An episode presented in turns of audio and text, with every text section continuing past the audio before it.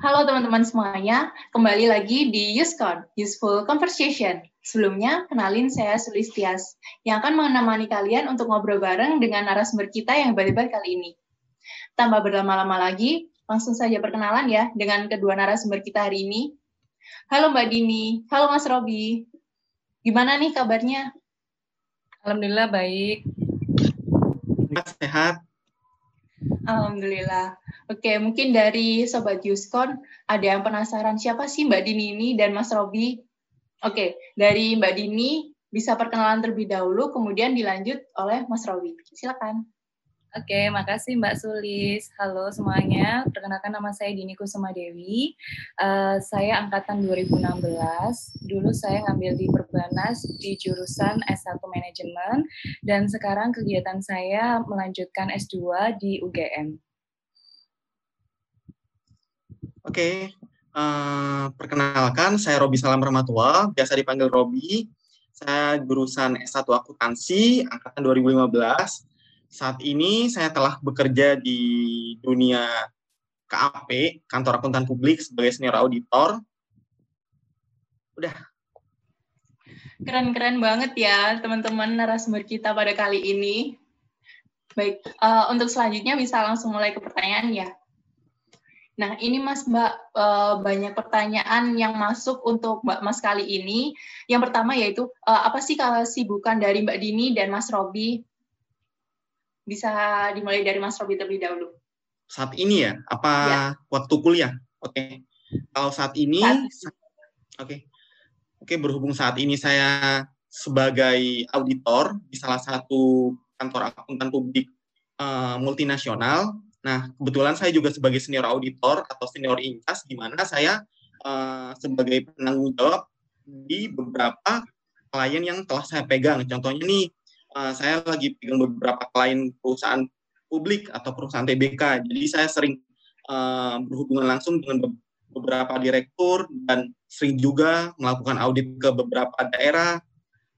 Kesibukannya ya saat ini lagi season sih kalau di dunia audit itu sekarang lagi musim sibuk-sibuknya orang audit. Nah, jadi sekarang Sabtu ya saya sempatkan sih buat uh, acaranya BEM yang keren ini. Terima kasih Mas.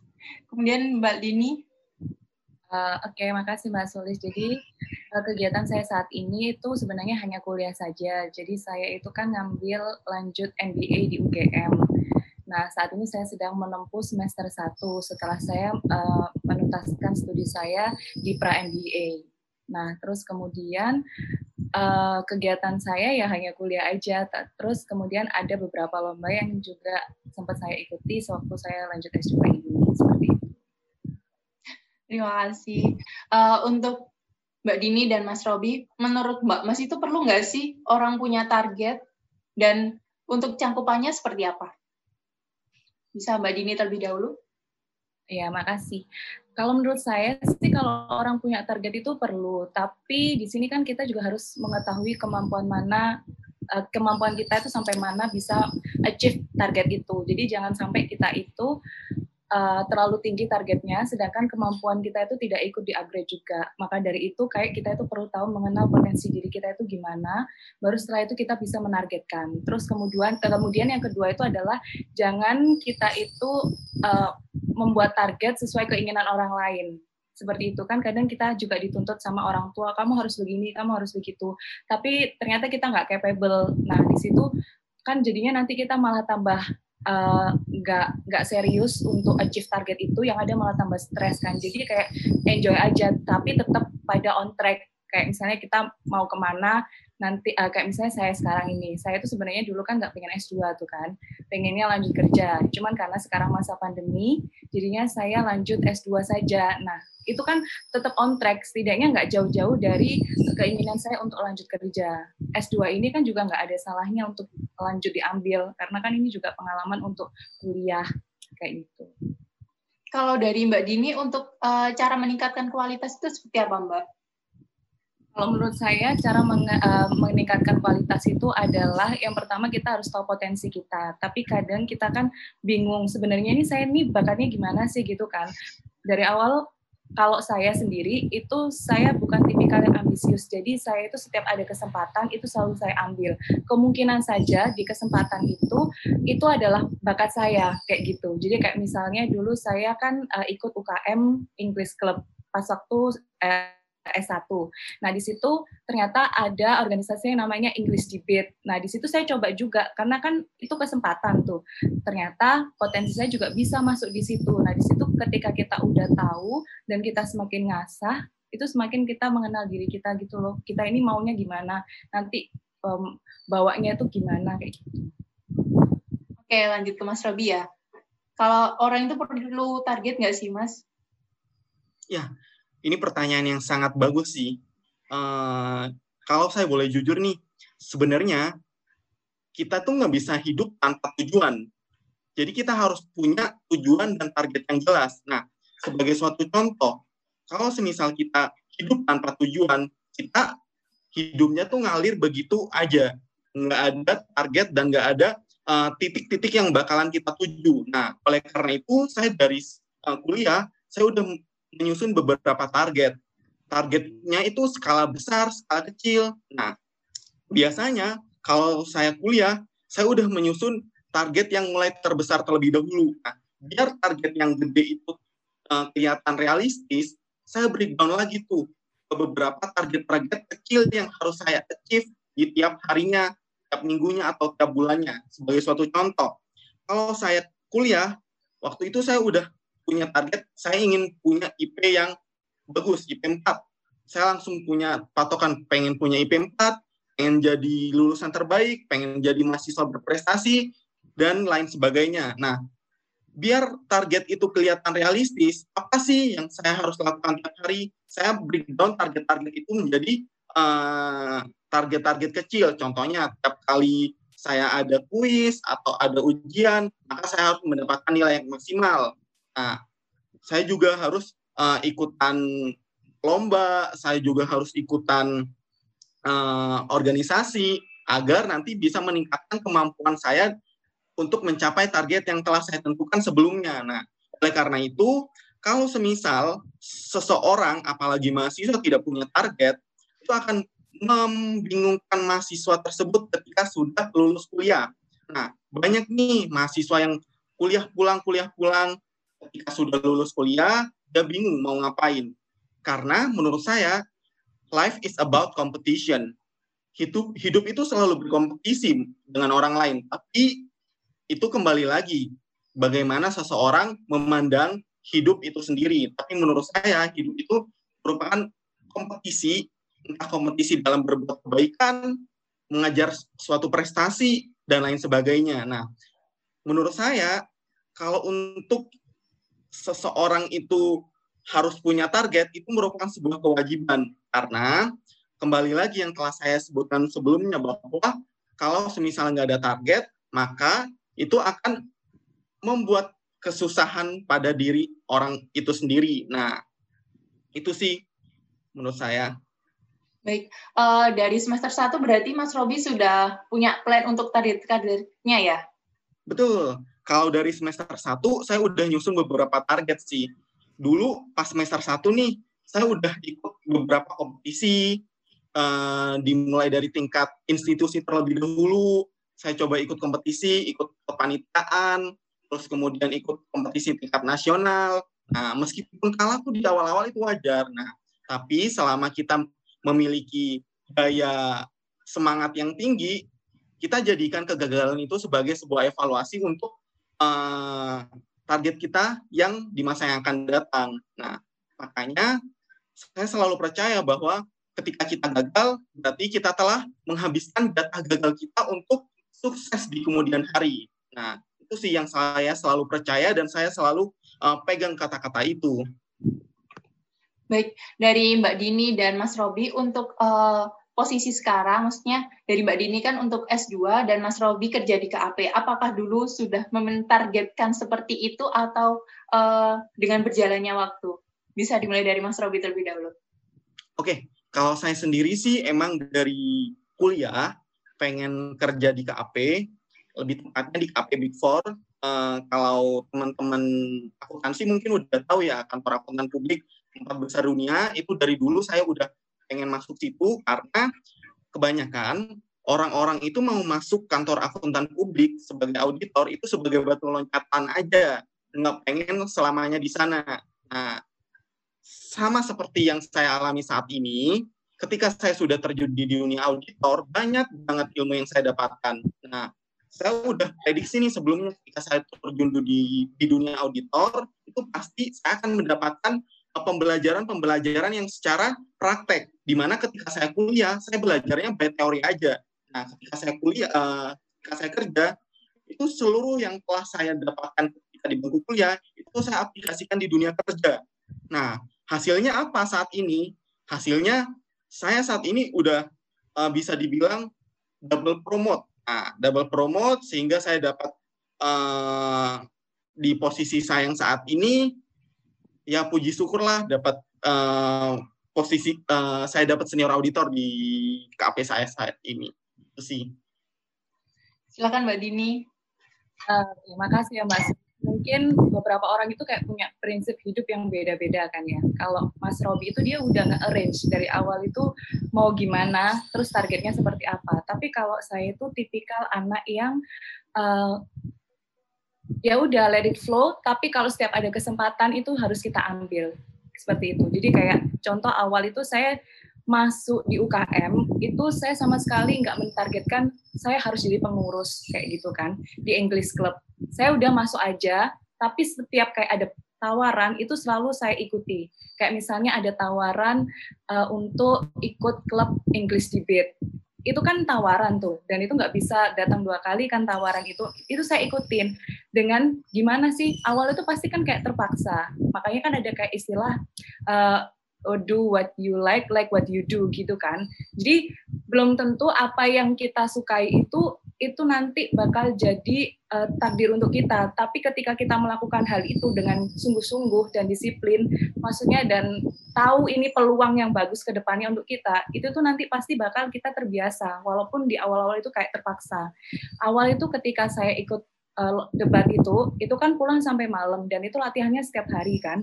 Nah di situ saya merasa kayak aduh capek banget, apalagi kan ada tuntutan kuliah untuk mengerjakan PR dan lain sebagainya seperti itu kan. Di situ tapi karena saya sudah punya uh, komit ya, kayak misalnya saya ikut lomba debat ini untuk walaupun nggak menang, setidaknya saya dapat experience. Setidaknya itu bagus di bahasa Inggris saya. Kayak gitu. Berarti dengan seperti itu, uh, walaupun saya kayak kurang, tapi setidaknya kan ada ilmu yang masih bisa saya dapatkan. Kemudian ketika saya menjadi pengurus, itu pun juga bukan hal yang mudah, kayak misalnya saya dipilih jadi sekretaris. Tapi ketika prosesnya kayak misalnya proker itu kan kita sering dijadikan uh, panitia tuh kalau nggak gitu kita dijadikan kayak uh, perangkat dari proker itu. Nah, kerja kinerja saya itu kelihatan ketika saya menjadi sekretaris di tryout untuk ke Bali. Di situ saya mulai kelihatan karena yaitu kita walaupun awal terpaksa, tapi kalau misalnya kita telaten, kemudian kita disiplin, ngelakuin hal itu, itu nanti orang bisa kayak langsung baca gitu loh. Wah, nah ini potensinya di sini kayak gitu. Makanya saya kalau misal justru saya tuh kalau yang model udah targetkan terus kemudian saya gagal, itu saya biasanya yang kecewa sendiri. Jadi saya let it flow aja, tapi kalau ada kesempatan sebaik mungkin kita ambil, kita jalani dengan baik, kita disiplin, nanti pasti kayak Allah itu udah kayak apa buka jalan gitu loh. Jadi kayak pasti uh, uh, dunia tuh juga mendukung apa yang kita lakukan. Apalagi itu kayak positif kayak gitu sih kalau saya. Keren banget nih narasumber kita pada kali ini. Kemudian lanjut ya mas mbak. Uh, dulu kan mas Robi dan mbak Dini ikut uh, student exchange Utrecht ya. Nah uh, gimana sih itu kok bisa sampai terpilih mbak mas atau step-stepnya? Terus apa saja yang perlu dipersiapkan? Dimulai dari mbak Dini terlebih dahulu. Nah itu karena ada kesempatan itu makanya saya juga nggak bisa ngelewatin itu kan.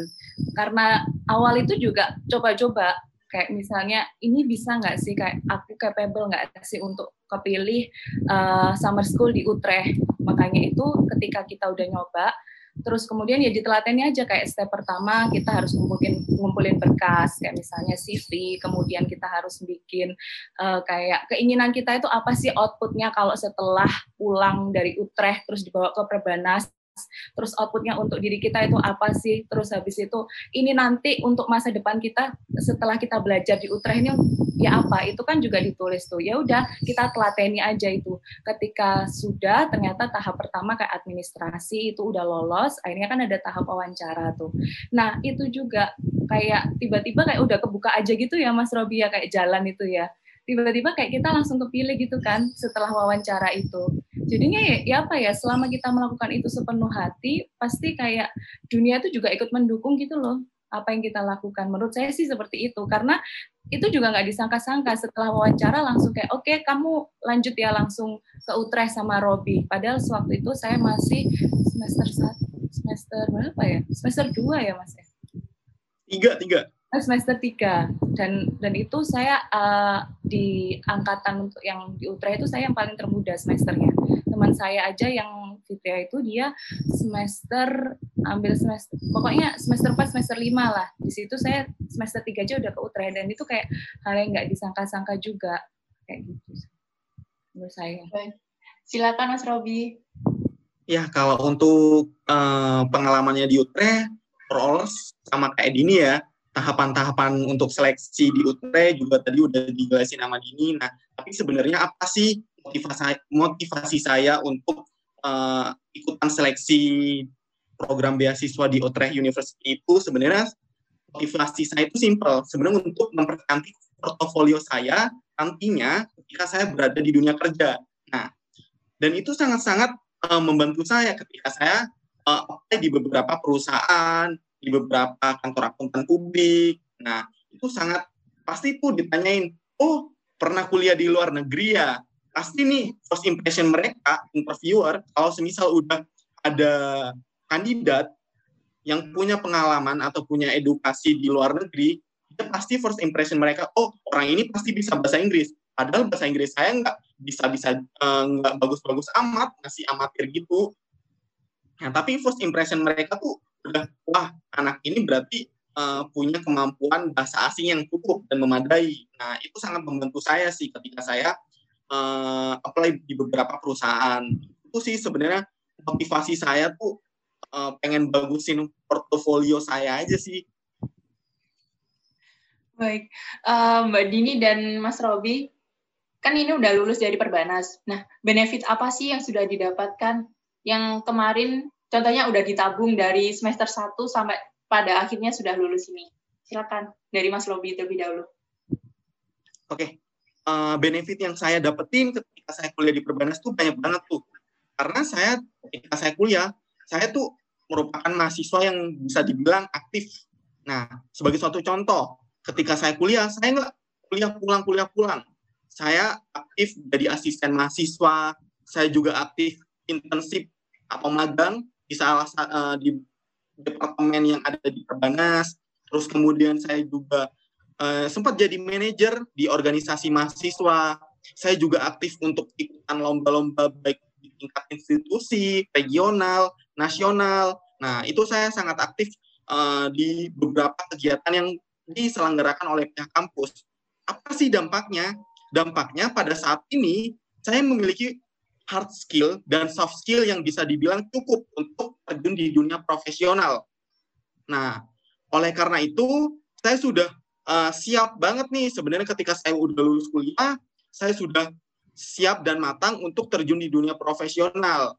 Karena jujur aja ketika saya kerja, eh sorry, udah lulus kuliah, saya udah sempat uh, di beberapa perusahaan, baik itu perusahaan nasional, multi, multinasional, itu saya juga sempat uh, reject beberapa offering dari perusahaan multinasional. Kalau kalian tahu nih nanti uh, ada salah satu perusahaan multinasional itu ada namanya program manajemen trainee. Nah, itu juga saya sempat uh, terima di sana, tetapi saya juga terima di uh, PT lain dan di KAP juga. Nah, akhirnya saya milih uh, di KAP karena itu sesuai dengan keinginan saya uh, pada saat kuliah. Nah, sebenarnya simple apa yang kamu tanam eh iya sorry apa yang kamu lakukan itu sebenarnya ap, uh, apa yang kamu lakukan pada saat ini itu akan menjadi uh, hasil yang akan kamu nikmati di masa yang akan datang.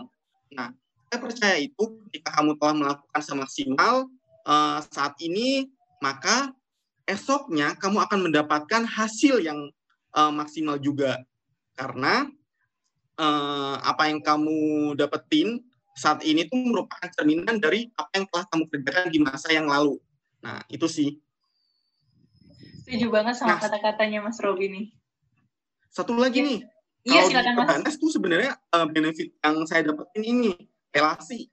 Relasi ketika saya kuliah, saya itu uh, bangun relasi nggak cuma di dunia uh, mahasiswa aja. Saya coba bangun relasi dengan dunia uh, luar, saya juga coba bangun relasi dengan dosen, karyawan-karyawan perbanas. Nah, makanya ketika saya kuliah, eh lulus kuliah, saya dapat uh, tawaran juga dari beberapa dosen, mau nggak ikut saya di uh, kantor akuntan publik ini, mau nggak kamu bantuin penelitian saya. Nah, makanya uh, kalau udah lulus dari perbanas itu usahain udah mateng karena banyak fasilitas yang telah disediakan oleh perbanas untuk mendukung mahasiswanya untuk siap terjun di dunia profesional. Sebenarnya itu sih.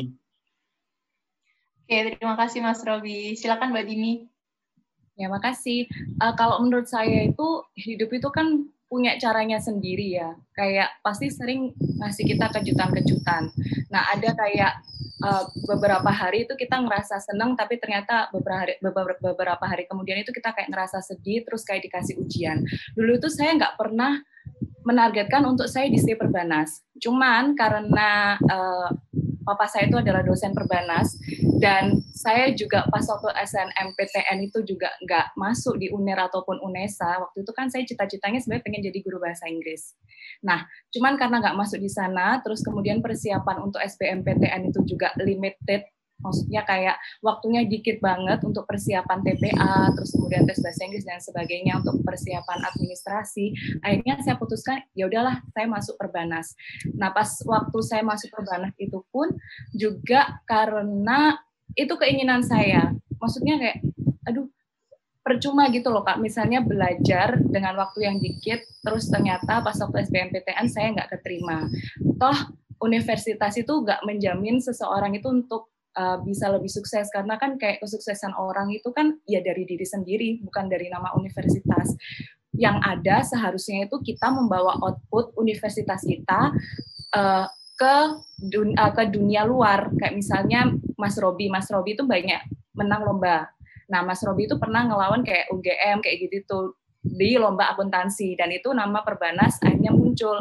Nah, menurut saya di situ justru yang diperlukan bukan kayak kita terkenal karena universitas yang bagus, justru universitas itu adalah wadah, wadah untuk kita bisa berkembang. Akhirnya di situ karena saya juga sudah masuk dan sekali lagi kita tuh harus komit apa yang udah kita pilih dan kita nggak boleh kayak uh, me, apa kayak denial sama komit kita gitu loh. Kayak kita udah komitmen tapi ternyata kita main-main sama komitmen itu. Atau kalau nggak gitu ada kesempatan tapi kita nggak berusaha untuk masuk di kesempatan itu.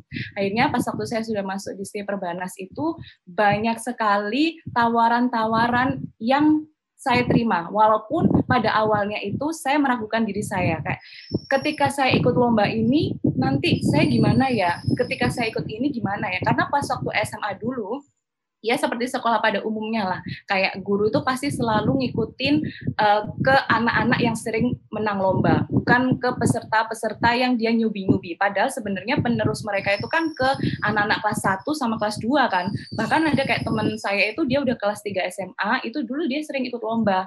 Tapi bukan kayak malah tambah memperbanyak bibit-bibit gitu loh. Jadi dia tuh mas apa kayak istilahnya tuh make orang yang sebenarnya udah mau lulus. Padahal kan sebenarnya dia harus ada ada orang yang uh, continue untuk berprestasi di SMA itu kan. Nah di situ. Jadi karena karena saya punya problem di SMA yang seperti itu ketika saya ikut lomba di perbanas itu saya merasa ragu apakah saya bisa. Tapi sekali lagi kita nggak bakal tahu kalau kita nggak nyoba kan. Jadinya saya nyoba dan alhamdulillah banyak banget kesempatan dan juga lomba-lomba yang saya menangkan entah itu uh, lomba nasional maupun lomba internal seperti itu. Dan juga outputnya sampai sekarang adalah saya juga nggak kepikiran untuk saya masuk di UGM. Cuman karena saya uh, punya pengalaman di perbanas entah itu pengalaman organisasi ataupun pengalaman soft skill saya selama saya ikut organisasi itu masuk banget gitu loh ketika saya gunakan di UGM dan itu apalagi UGM itu kan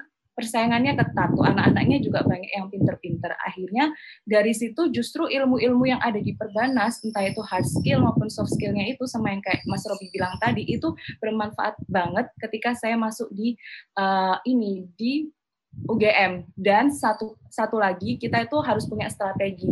Jadi kayak misalnya kita jelek di mana itu justru kita uh, harus menunjukkan kemampuan kita. Kayak misalnya saya bisa bahasa Inggris. Ya udah kita all outin aja ke kemampuan kita bahasa Inggris. Alhasil kayak misal saya saya ini bisa ke Utrecht karena ya itu tadi kita all outin apa yang kemampuan kita. Justru jangan kita rendah hati kayak aduh saya nggak bisa saya nggak bisa matematika nih gimana? Justru apa yang kita punya itu ya kita kita asah kita all outin sehingga pas waktu nanti kita misalnya di UGM ada lomba nih saya kan barusan menang lomba internal UGM business case. Nah di situ saya kan bisa marketing karena dulu saya konsentrasinya di marketing. Ya udah, saya all outin dan alhamdulillah di situ saya juara sama tim saya seperti itu. Oke, uh, keluar dari pertanyaan-pertanyaan yang sebelumnya, kan aku sempat lihat untuk di Instagram Mas Robi dan Mbak Dini itu kalau Mbak Dini dengan jasa ketikanya, kalau Mas Robi itu terinspirasi eh, berkaya, betul ya Mbak Mas? Nah, uh, bisa disebutkan itu asal muasalnya seperti apa sih? Terus idenya kok bisa muncul itu uh, didapatkan pas kenapa gitu? Bisa dari Mbak Dini lagi deh. Makasih. Jadi kalau saya itu uh, saya membaca peluang.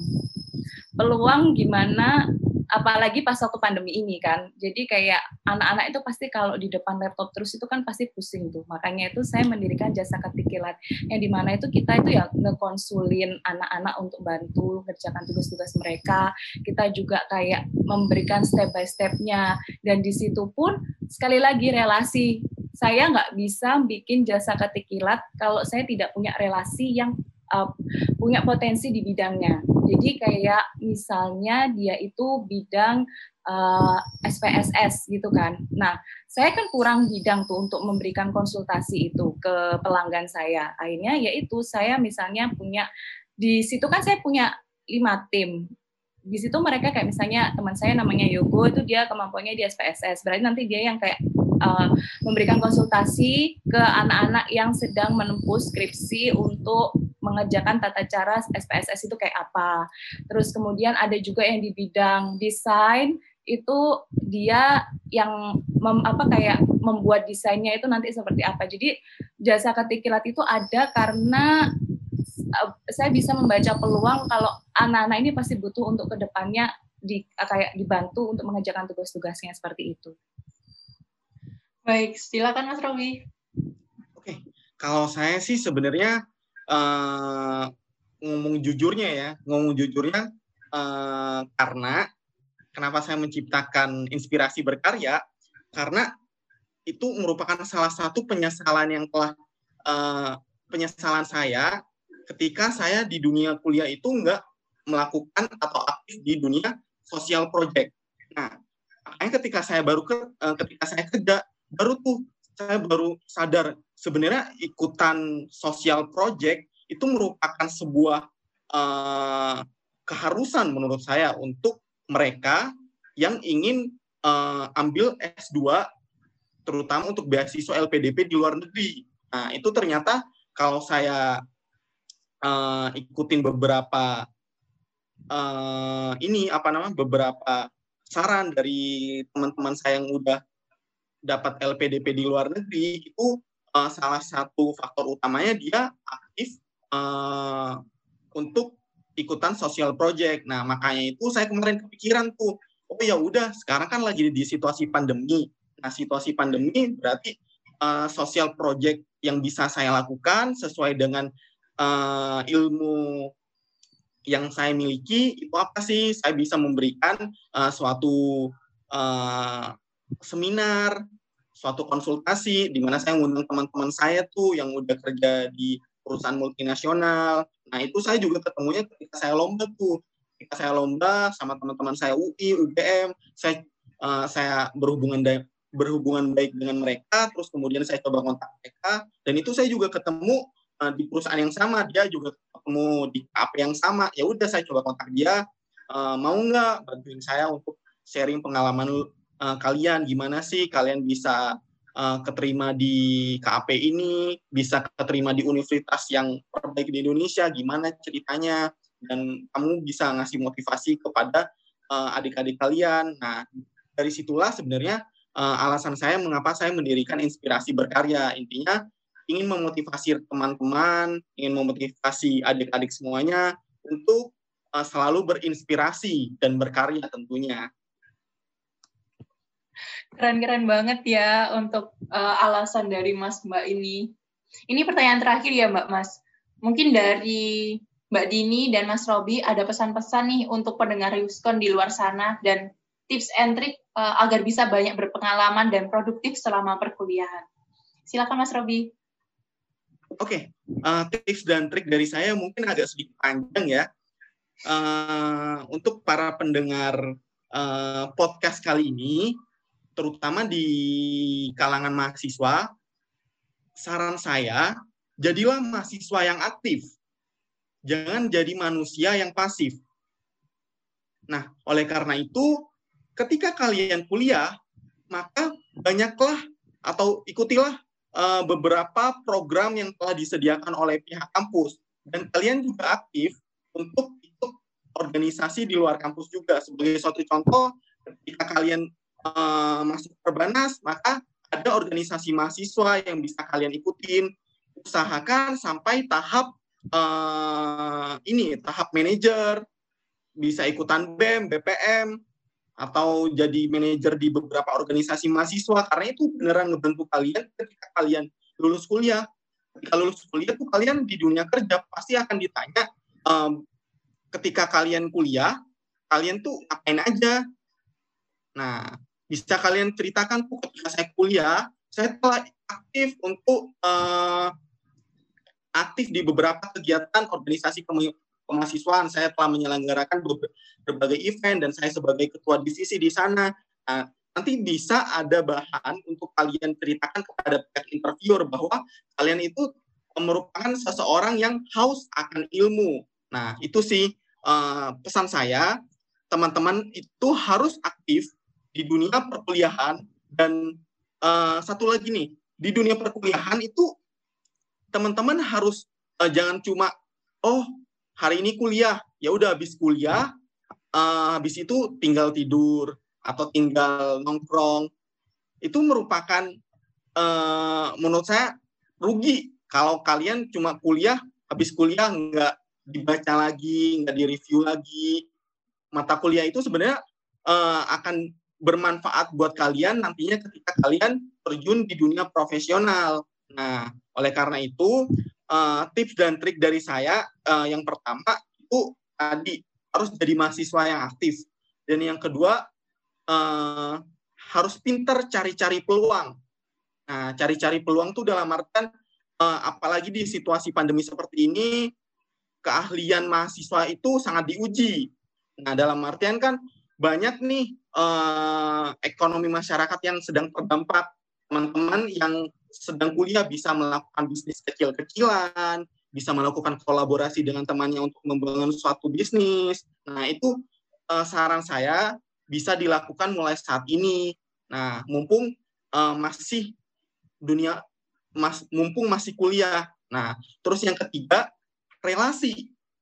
Perbanyaklah relasi. Nah, karena relasi itu merupakan suatu sesuatu yang sangat penting banget ketika kalian udah uh, kerja. Nah, saya aja pindah ke KAP yang saat ini karena relasi, karena orang dalam katakanlah. Tapi orang dalam itu orang dalam yang positif. Orang bilang kan, uh, saya nggak bis, nggak mungkin bisa masuk suatu perusahaan yang bagus kalau nggak ada orang dalam. Mungkin bisa iya, tapi mungkin juga bisa tidak. Nah, oleh karena itu, bagaimana sih kita bisa dapat orang dalam itu? Orang dalam itu dalam artian uh, jangan dikonot dikonotasikan hal yang negatif ya. Kita masuk suatu perusahaan, kita juga ada orang kenalan di dalamnya. Nah, tapi untuk mendapatkan relasi di dalam perusahaan itu, kita bangun suatu relasi itu nggak mudah. Contohnya, kita pernah menang nih, menang lomba di suatu uh, kompetisi A. Kebetulan jurinya uh, pemilik di perusahaan A itu. Nah, kenal lah. Nah, ketika kita kenal, maka oh ketika kita apply di suatu perusahaan itu, oh anak ini yang menang nih, anak ini yang menang lomba di sini. Nah, makanya kita ada uh, apa namanya? ada tiket khusus lah buat mereka-mereka yang punya relasi. Nah, makanya saya saranin buat teman-teman uh, mahasiswa usahain perbanyak relasi. Jangan uh, cuma kuliah tidur, kuliah tidur, apalagi kuliahnya online sekarang nih. Kebanyakan malah kuliah tidur, kuliah tidur. Nah, mumpung uh, masih mahasiswa bisa minta kontak kakak kelas kakak kelasnya, bisa minta kontak alumni alumninya untuk uh, memperda menjalin silaturahmi dan memperbanyak koneksi. Nah, itu sih kalau saran dari saya. Semoga bermanfaat. Baik, silakan Mbak Dini. Uh, kalau saran dari saya, kebetulan ini kan saya juga masih kuliah nih sama kayak Mbak Sulis. Kalau saya sih, ini juga mungkin nasihat untuk diri saya ya, karena saya juga masih dalam proses uh, untuk menuju sukses. Saya juga masih perlu banyak pengalaman. Istilahnya kan seperti itu. Karena kan beda dengan Mas Robi. Mas Robi kan sudah kerja tuh, udah istilahnya udah jadi financial freedom. Kalau saya kan istilahnya itu masih menjadi beban orang tua karena saya udah S1 lanjut S2 ini kan juga butuh biaya yang banyak juga. Makanya itu ini juga mungkin nasihat untuk diri saya juga. Nah seperti ini. Pertama itu kita harus jadi manusia yang punya prinsip. Karena ketika kita punya prinsip maksudnya secara positif ya uh, kita ikut di pergaulan mana pun itu kita bisa masuk dan kita nggak kena efek misal pergaulan negatifnya karena kita punya prinsip itu yang pertama terus kemudian yang kedua dengan prinsip itu kan kita bisa masuk di pergaulan mana pun. Otomatis kita bisa dapat pengalaman secara bergaul, cara bergaul, kemudian pengalaman ilmu. Nah, di situ pun ketika kita sudah mempunyai prinsip kayak misalnya nih ternyata eh, teman-teman kita itu dia tipikalnya kayak gini-gini. Kita juga harus punya strategi gimana cara kita itu bisa tetap open minded tapi kita tetap on track. Saya kayak tetap pada jalur jalur untuk kita punya target untuk kita bisa sukses itu kayak apa seperti itu. Karena kan eh, selama saya punya pengalaman di kuliahan termasuk S2 ini ternyata yang namanya kita eh, teman bermuka dua itu juga banyak seperti itu terus kemudian kayak teman yang butuhnya aja itu juga banyak tapi kembali lagi kita ketika punya uh, open minded, pemikiran open minded, terus kemudian kita punya prinsip itu tadi, kita jadi tahu ternyata memang perlu untuk kita punya kemampuan dan itu dikombin dengan kemampuan teman kita itu. Jadi bukan berarti dia datang ke kita karena kayak misalnya kita diberdayakan, kita digunakan. Justru kita sebenarnya bangga karena kita punya ilmu yang bisa dibagi ke teman kita itu. Atau misalnya dia bermuka dua ternyata. Dia baik hanya karena kebutuhannya saja, misal nanya tugas. Dan di S2 itu ada seperti itu, nggak cuma di S1. Bahkan mungkin di kerjaan itu kayak sikut menyikut, kemudian kayak fake friend dan sebagainya itu lebih banyak. Mungkin Mas Robi juga bisa kayak menceritakan pengalaman kerjanya gimana pas uh, di pertemanan itu tadi. Tapi itu tadi ketika kita udah bisa punya prinsip, kita kan pasti sudah mengamati nih. Oh, anak ini ternyata kayak gini. Ya udah, kita harus punya batasan gitu loh sampai mana kita itu bisa uh, berteman sama dia tapi tanpa kita menjahati dia seperti itu. Terus kemudian yang selanjutnya adalah kenali diri kita. Ya kita ini potensinya di mana sih? Kalau misalnya saya karena dari awal SMA itu saya coba-coba, akhirnya di situ tuh udah kelihatan gitu kayak kebaca lama-lama potensi saya itu ternyata di sini. Oh, berarti kalau gitu yang harus saya gali itu kemampuan saya bukan malah kekurangan saya. Misalnya ternyata saya itu bisa bahasa Inggris. Oke, berarti kalau ada kayak lomba atau UKM bahasa Inggris itu harus saya ikuti. Kayak misalnya ada speech harus saya ikuti seperti itu. Ketika nah, itu tadi kan orang itu kadang nggak terlahir dia langsung punya bakat. Seperti saya kan nggak terlahir seperti punya bakat, tapi karena kita kayak punya kes, apa punya kesempatan dan nggak melewatkan kesempatan itu, itu kan akhirnya kayak terolah potensi kita itu seperti apa, bakat kita itu seperti apa. Akhirnya kita tahu, kita mengenal diri kita, akhirnya kita bisa punya jalan menuju kesuksesan sendiri gitu loh. Seperti itu kalau menurut saya. Terus kemudian yang terakhir itu adalah uh, tetap lakukan semaksimal mungkin, tapi biarkan Allah yang uh, Allah yang memberikan jalan ke kita. Jadi kalau misalnya kita belum sukses, kayak misalnya uh, saya belum menang lomba di lomba debat, walaupun saya banyak sekali latihan, cuman hanya satu kali menang lomba debat. Ya, anggap aja itu juga sebuah ujian dan jalan Allah ngasih kalau memang kamu nggak menang lomba, tapi banyak banget pengalaman yang bisa kamu ambil dari ketika kamu uh, ketemu lawan, uh, ketemu kayak apa namanya lawan kompetitor kita. Terus kalau nggak gitu, pas waktu kita proses belajar dan sebagainya dan lain sebagainya. Jadi kayak hasil itu hasil itu nanti biar Allah yang nentuin tapi gimana cara kita proses proses menuju hasil itu tuh ada output yang yang udah tertanam gitu loh di diri kita sehingga ketika nanti kalau misalnya kita menang oh iya berarti memang ini sepadan sama apa yang kita lakukan ketika proses itu tadi. Tapi ternyata kalau misalnya kita udah proses terus akhirnya gagal ya udah kita harus berbesar hati. Berarti memang bukan jodohnya dan kayak ya Allah akan memberi jalan sendiri. Yang penting istilahnya itu kita tetap telaten apa yang kita lakukan tetap tahu potensi diri kita tetap